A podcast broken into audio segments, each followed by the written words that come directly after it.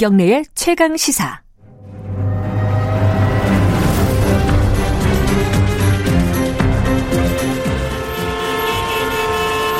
GPS가 연결되었습니다. 김경래의 최강 시사. 여의도 신호등.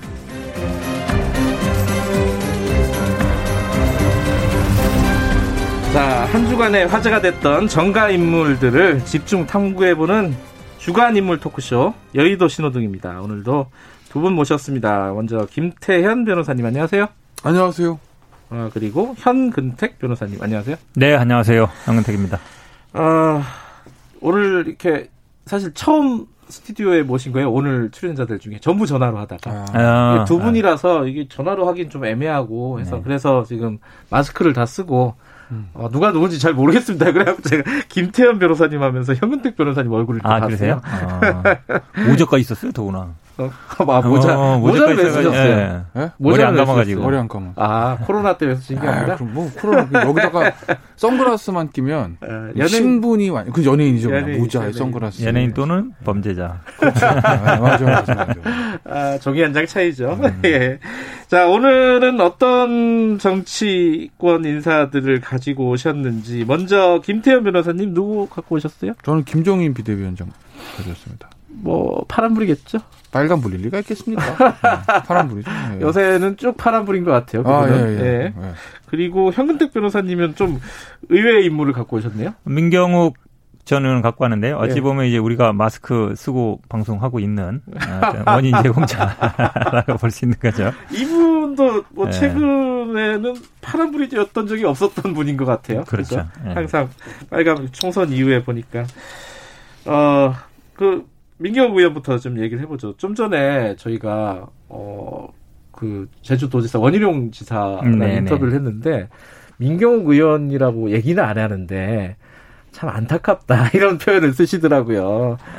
가족들하고도 좀 뭔가 불화가 있는 것 같기도 하고 아. 막 이렇게 나온 얘기를 보면은 어쨌든 민경욱 전 의원을 빨간불로 갖고 오신 뭐 이유를 잠깐 설명을 듣고 저도 좀 망설이긴 했어요. 왜요? 원래 여기 K 출신이시잖아요. 아, 저, 저, 저 랑은 되게 잘 알아요. 아, 그러니까요. 보도국에서 예, 꽤 예. 오랫동안 같이 일했어요. 하고 아홉시 뉴스도 하시고 네. 뭐 팩파운드 하셔서 네. 아 이게 해도 되나 이런 생각을 좀 했는데 네. 그 망설이진 않으시더라고. 그래가지고 어쨌든. 근데 이거죠. 어쨌든 지금 많은 분들이 이제 이제 2차 대유행 이제 수도권 발에서 지금 전국으로 퍼지는 거 아니냐 막 네. 고민하는데요. 사실은 이제 초점이 어찌 보면 이제 사랑 제일교회나 정광 목사로 많이 가 있지만 생각해 보면 지난 이제 8월 15일 날 집회를 할 수 있게끔 주최자죠? 그렇죠. 예. 어, 왜냐면 이제 열 군데 정도가 아마 집회 신청을 했는데 여덟 군데 정도는 기각 각하되고 이제 두 군데 정도가 이제 좀 인용되는데요. 네. 그 중에 한 분이에요. 음. 뭐이 이분이 계속 지난번 이제 선거 끝나고 나서 부정선거다, 사이로 부정선거다 주장하면서 무슨 뭐 부정선거 뭐 대책 본부도 만들고 이제 거기에서 집회를 주최했는데 네.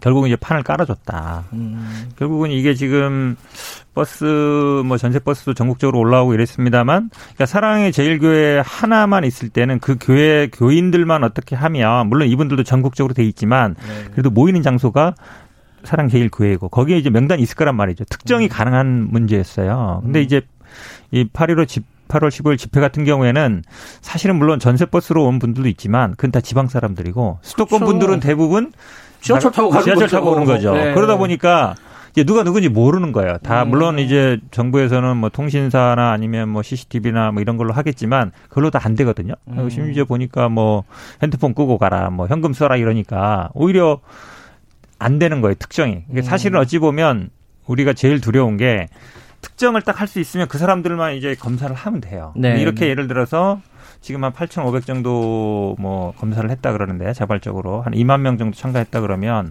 반 이상이 어찌 보면 공백 상태에 있는 거예요. 음. 그러니까 제일 우리가 두려운 게 이거죠. 그러니까 아, 막연한 두려움을 갖는 게 사실은 딱 특정이 안 되는 거. 그 사람들을 다 전수 검사할 수 없다는 거. 이제 그런데 이제 원인 제공을 했다는 면에서 저는 이제 빨간불로 삼았습니다. 지금 집회 참석자 중에 확진자가 60명 나왔어요. 어제까지. 그렇죠. 어제까지 60명 나왔는데 지금 잠복기 생각하면은 어디까지 갈지는 진짜 모를 일이에요. 지금 전국적으로 다 나오고 있어서. 근데 김태현 변호사님은 민경 의원을 좀 아시나요? 모르는데요. 아 그래요? 구, 예, 저는 몰라요. 왜냐면 음. 뭐 네, 모르죠. 아, 예? 여기서 뭐 KBS 제가 근무한 것도 아니고 그 다음에 음. 뭐 거기랑 정치 활동을 같이 한 것도 아니어서 음. 제가 저는 모른다 저는. 미래통합당 별로 앞으로 알 일 없을 것 같아요 저는. 네. 굳이 뭐 제가 정치적으로 제기할 수 있을까요? 아니요? 아니요. 왜왜왜 그렇게 설마. 단언을 하세요? 야, 설마 저, 제기가 안 되죠. 보니까 네. 굳이 언급하고 싶지 않다 네. 이런 뉘앙스 같아. 왜 계속 말, 말을 시키느냐. 아, 되게 안 되죠. 되게 친하신 거 아니에요, 솔직히? 에이, 저는 원래 제가 친한 사람 나오면 이렇게 막 세게 막 얘기 못 해요. 아, 예, 좀 제가 착해요. 그래서. 근데 무슨 말인지 모르겠고. 네, 저는 정치, 정치 제기는 안 되는 거고, 어, 뭐, 이런 거죠. 결국 이제 지금 나오는 수 있는 얘기가, 그, 자, 미래통합당의 책임 문제. 네. 이런 얘기를 하는데, 저는 이거 8.15 집회나 이런 문제를 가지고 미래통합당에게 좀 책임을 전가시키, 전가라고 그래야 되나? 책임이 음. 있다라는 시각에 저는 동의하진 않아요. 그러니까 음. 예를 들면, 이게 사실은 뭐 항상 많이 나온 얘기지만, 미래통합당 지도부에서, 야, 하자. 집회 한번 네. 해봐. 네. 이럴 문제는 아닌 거잖아요. 지도부가 참석한 것도 아니고 네. 당 중앙에서 오더가 수령함으로 내려간 것도 없어요. 네. 몇몇 전 의원이 주대를 한 거예요. 근데 뭐 보니까 저 어제 어, 여기 보니 어제 홍익표 의원이 그렇게 말씀하셨다면서요. 지도부에서 민경욱 전 의원한테 전화해가지고 야 그 집회 하지 마라고 한 마디만 하면 되는 문제였다 무너졌다고 음. 하는데 뭐 홍익표 의원께서는 그렇게 생각하실 수도 있지만 네. 상황을 보시자 보시자고요. 민경욱 전 의원이 통제가 되는 사람입니까?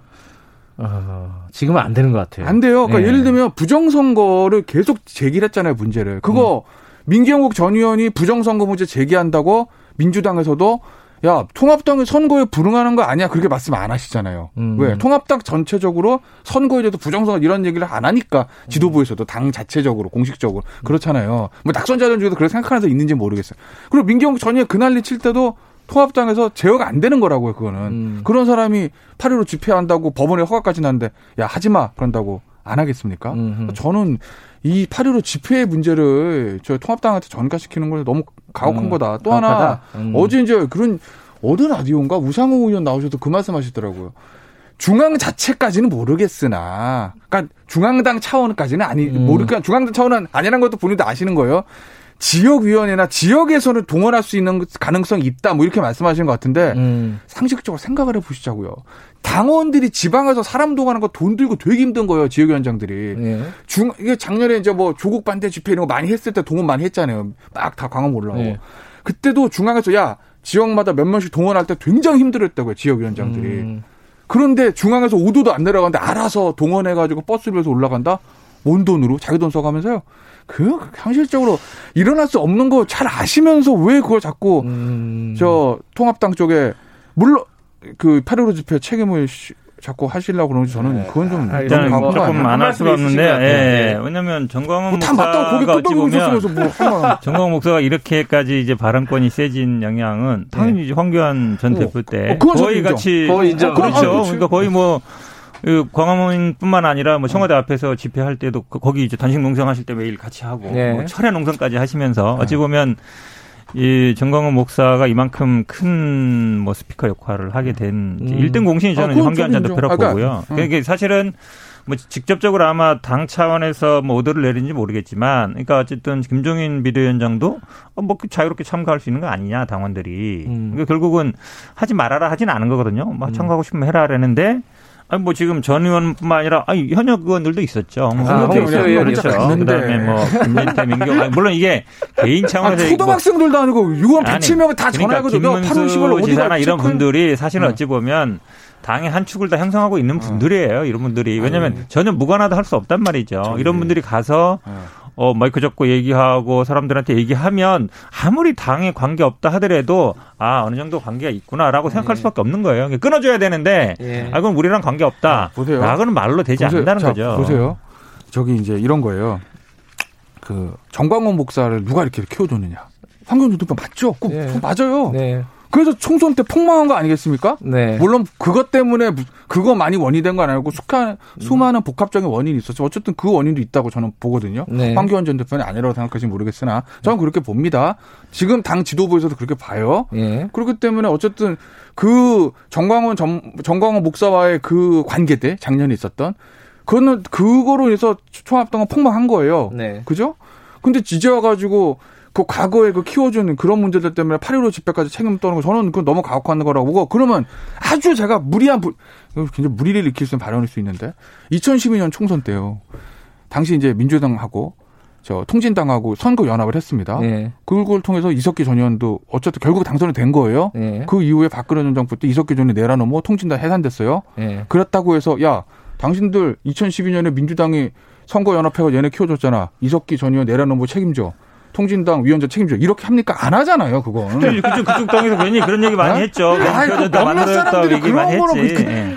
그걸 예? 그걸 그렇게 볼 수 있는 건 아니잖아요. 저는- 똑같아 하는 거예요. 저도 빠져야겠다 이 얘기에서. 그리고 아, 그리고 이제 하나만 더 제가 방역 전문가 제가. 얘기하는 게 그거예요. 예? 선을 그어줘야 되는데 예. 어쨌든 선을 긋지 않고 아, 뭐 약간 어찌 보면 이제 와서 이제 결과적으로 좀 확진되다 보니까 뭐 김문수가 잘못했다 이렇게 얘기하는데 그런 메시지들이 좀 사전에 나왔어야 되는데 이럴 위험이 충분히 보였단 근데 말이죠. 그게 있잖아요. 지금 말씀하신 대로 어, 현 변호사님 말씀대로 이 선을 안 거서 결국은 또 지지율 같은데 좀 문제가 생긴 거 아니야? 손해 아니냐? 미, 래통합당 입장에서도 손이죠. 예, 손해잖아요 지금. 그래서 좀 그래서- 명, 명확하게 좀 얘기를 하고 네. 책임질 사람들에 대해서 네. 어, 이, 이 발언을 하고 메시지를 네. 좀 해- 정리를 했으면 좋겠다. 어, 이런 거죠. 그 음. 선을 긋는 메시지는 나오죠. 음. 예를 들어서 당에서도 뭐 하태경 뭐 의원 같은 경우에도 네. 통합당 저 통합당이 아니라 저 어디야 저 무슨 당 있잖아요 정광복사 만든 당 네. 그거 당 기독. 예. 사회 악이니까 해- 사회 표현은 위원장당은. 표현은 아니었고 기독 자유통일당. 예. 예. 당 해산해야 된다 예. 뭐 사회에 뭐 해악을 끼친다 뭐 이런 얘기가 좀 나오고 있거든요 음. 그럼 그 정도면 선은 긋는 거지 그럼 더 이상 그럼 뭐 어떻게 아니 민경우 위원장이 사실은 지난번에 총선 나갔지만 이제 어쨌든 옛날로 치면 이제 지구당 위원장 예. 지금 이제 뭐 협, 원회 당- 당협위원장. 당협위원장이죠. 네. 그 하고 있는 거거든요. 네, 자, 그 이런. 분들을 뭐 말씀처럼 이게요. 우리는 부정선거 관계 네. 없다 그러는데 네. 그러면 예를 들어서 뭐 이런 분들을 뭐 지구당 저 아니 현역 뭐, 뭐라죠? 당원에서. 예를 그렇죠. 들어 박탈을 한다든가. 그렇죠. 아니면 뭐 어, 정지한다든지 이렇게 게 되는데 그런 거 안 하잖아요. 이번에 어. 당부감사위원회가 열려요 네. 아마 가을에 다 아시겠지만 네. 내년에 또 재- 재보궐선거도 있으니까 제가 단언하건데 거기 당부감사에서 조광특위 하면 정리됩니다. 그렇게 음. 왜냐하면 다 아시잖아요. 지역위원장 정리하는 게 뭔가 그 당부감사나 그런 절차를 통해서 하는 거지. 음. 어 당신 주장하는데 이거 주장 아니면 안 되는 것 수시로 같아. 문제되거나 아니면은 그거를 그렇게 이런 분들은 정리하기가 쉬운 문제는 아닌 거 아, 그거는 자꾸 그러셔. 전국적인 단위에서 하는 것이고 문제됐을 때는 문제되는 분들은 한두 명씩도 하죠. 정리- 왜안 해요? 알겠습니다. 정리 안 하면 속으로 좋으면서 왜 그래요? 자, 자, 자, 자, 넘어가겠습니다. 그러면 김종인 비대위원장 파란불. 이 김종인 비대위원장의 그 광주에서 무릎 꿇고 이거는 네. 사실 뭐 여러 가지 평가 지점은 있는데 네. 어, 굉장한 이벤트였던 건 사실인 것 같아요. 네. 어떻게 보셨어요? 전 좋게 봤어요. 어, 당연히 좋게 아니, 봤는데 아니, 이거를 가지고 약간 뭐, 뭐야, 쇼 아니야? 그쵸, 뭐 그쵸. 이렇게 보시는 시각도 있어요. 거기다가 뭐 정청래 의원이 또 어디 방송 나와서 말씀하신 뭐라고 거니까 했어요? 뭐 빌리 브란트가 저 유태인 묘지 앞에 무릎 꿇고 헌화한 거 똑같이 했다. 심파극이다. 아, 근데 빌리 브란트 흉내내면 안 됩니까? 음, 안 돼요? 음, 그러니까 정치인의 행동들을 네. 다야 저 쇼 아니야라고 생각하면요 쇼 아닌 게 없어요. 음, 그럼 청와대에서 하는 모든 행사 다 쇼예요. 뭐 예를 들어서 취임 초에 뭐 이제 와이셔츠 바람에 그저 커피, 커피, 드시고 예. 굉장히 좋은 반응. 그것도 다 쇼고 다 쇼입니다. 그렇게 따지면. 예. 그러니까 그걸 굳이 그렇게까지 비하하시는 이유를 저는 모르겠다. 음. 예, 오히려 김부겸 지금 저 전 의원은 굉장히 좋게 평가하셨더라고요. 맞아요. 예. 그게 맞는 거 아니겠습니까? 음. 어찌 됐든 간에 저 보수 정당 전 보수 음. 정당의 그 당 대표가 음. 5.18 무죄 무릎 꿇고 헌화하는 거 처음이다. 저는 사실은 처음이라는 거 놀랐거든요. 아, 예. 오히려 처음이라는 어, 거예요. 왜냐면 예. 예를 들면은 저는 저 혼자 생각에 김무성 전 대표 같은 경우에는 하지 않았을까라는 생각도 해봤어요. 왜냐면 음. 김무성 전 대표 같은 경우에는 저 당시에 박근혜 정부 시절에서 미무리한 행진곡 음. 그 문제. 아, 그 부르는 걸 왜 자꾸 못하게 하느냐까지 얘기를 했던 사람이니까. 본인도 불렀고요. 실제로. 네, 본인도 불렀고 예. 그 행사 참여했고 음. 저도 그래서 가서 헌화하고 무릎 꿇고 이건 한 번 줄 알았는데 음. 그것도 아니더라고요. 그러니까 음. 어떻게 보면 그게 처음이란 게 놀라운 사실이긴 하죠. 음. 어, 근데 그걸 그렇게 저는 뭐 진정성 없다. 뭐 폄하할 필요는 없다. 오히려 민주당 쪽에서 박수를 쳐줘야 되는 거 아니겠나. 음. 물론 뭐 통합당 내부에서는 뭐 기사를 보면 좀, 아, 뭐 저렇게까지 할 필요 있어라는 얘기들이 나온다는 보도는 있었는데 네. 저는 민주당에서는 저 그래도 환영해 주는 게 맞다고 보고 음. 뭐 이제 시작인 거죠. 네. 그리고 아마 이걸 뭐 정치적인 효과를 노리고 했다라고 말할 수는 없지만 예. 그 긍정적인 효과들은 조금은 이런 식으로 계속하면 돌아 나오긴 할 것 같아요. 저는. 그 현, 물론 변, 한 번으로 끝날 일은 아니죠. 예, 현 변호사님도 대체적으로 동의하시나요? 음, 저도 잘했다고 봅니다. 예. 예, 왜냐하면 뭐 이게 정치적인 목적은 당연히 있는 것이죠. 왜냐하면 음, 호남, 그거야, 뭐. 네, 그렇죠. 예. 호남에 공을 들이는 목적이고 아마 내년 뭐 서울시장 선거도 바라보는 것 같은데요. 근데 이제 모든 분들이 얘기하듯이 이게 한번 보여주기로 그치면 안 되죠. 뭐그 광주의 분들도 얘기하지만 결국 뭐 진상규명이라든지 5.18 특별법이라든지 그런 걸 결국은 해야 되는 거거든요. 그러니까 정당이 하는 역할이 물론 이제 어떤 행사도 있지만 결국 은 입법으로 하고 정책을 만드는 거거든요. 그러니까 정강 정책에 넣는 건 쉬워요. 근데 정강 정책 바꾸기는 또 정말 쉽습니다. 근데 이제 법을 만들거나 이거를 음. 역진하지 못하게 하는 거 저는 예. 그게 가장 중요하다고 봐요. 김태현 변호사님한테 음. 요거 하나 여쭤보고 시간이 많지 않네. 그 이재호 변호사, 아, 이재호 전 의원이 그 얘기했어요 인터뷰하면서 김종인밖에 안 보인다 지금 네. 비대위 자체도 없는 것 같고 네. 뭐 당도 안 보이고 네. 김종인 하나 딱 보이는 건데 네. 너무 독주하는 것도 네. 저- 물론 그게 어디냐 싶기도 한데 네. 네. 그것도 좀 위험하다. 이거 어떻게 보세요? 저는 그게 어디냐 현재까지로서. 왜냐하면 모든 게 다 좋을 수는 없어요. 네. 지금 상황에서 할 수 있는 거 중요한 걸 하나를 제대로 하는 게 중요하거든요. 지금 음. 예를 들어서 성적이 너무 안 좋아가지고 지금 뭐 할 수 없는 사람한테 학생들 국영수 다 잘해라고 하면 안 되잖아요. 일단 국어 해놓고 네. 그다음에 영어 하고 음. 수학하고 이래서 합격선 가야 되는 거 아니겠어요. 예. 그렇다고 보면 지금 그래도 김종인 비대위원장 혼자라도 뭔가 이렇게 독주한다는 얘기를 들으면서까지 좀 음. 긍정적인 시- 시그널을 보여주는 건 저는 굉장히 좋은 사인이라고 보고 음. 예전에 당이 안 좋을 때는 뭐 민주당도 한참 안 좋을 때 2015년 중 막 가을에 그랬잖아요. 뭐 봉숭아학당이다. 최고위원 하면 맞아요. 미래통합당도 저 자유한국당이랑 뭐 그 시절 봉숭아학당 얘기 듣습니다. 지금 최소한 미래통합당 지도부한테 봉숭아학당 얘기는 안 나오거든요. 음. 그걸 김종인 위원장 제어를 하고 본인이 강력하게 끌고 가고 어떤 메시지들을 음. 본인이 거의 독점하고 있기 때문이에요. 그 저는 그렇게 이렇게 해서라도 당을 추스리는 것이 맞는 거다. 메시지 그리고 전략에서 어찌 예, 보면 현 변호사님. 성공한 거예요. 왜냐하면 김종인 비대위원장이 처음 왔을 때 이걸 방침으로 정한 거예요. 다른 분들은 조용히 있어라. 나 혼자 얘기하겠다. 보통 이제 최고위나 비대위원들 하면은. 예. 한마디 하고 두세 마디씩 하거든요. 그걸 못하게 한 거예요. 나 혼자만 얘기하고 나머지는 그냥 앉아만 있어라 한것 거예요. 그러다 보니까 아니, 실제로 그랬다고 그러더라고요. 예. 다른 비대위원들은 가만히 있어라 이러니까 어찌 보면 그런 면에서 보면 이게 민주적이진 않죠. 그런데 어쨌든 말씀처럼 이렇게 효과적일 수는 있는 것 같죠. 그러니까 그리고 아- 앞서 이제 앞에 이제 주제가 조금 연결되는 건데 그저 극우 보수 세력과의 절연 문제 있잖아요. 예.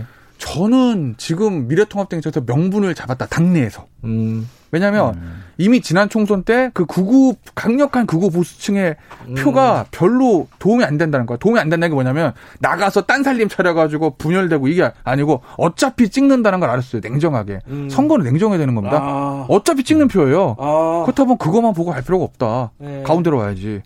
음. 웬일로 극우 보수표가 아무래도 지금 미래통합당 지도부한테 불만이라도 민주당 찍겠습니까? 아니거든요. 네, 네. 그렇다고 보면 거기하고 과감하게 절연해야 되는데 당내에서 반발이 있잖아요. 반발 개혁에 대해서 반발하는 세력을 누르는 건 제일 좋은 건 명분입니다.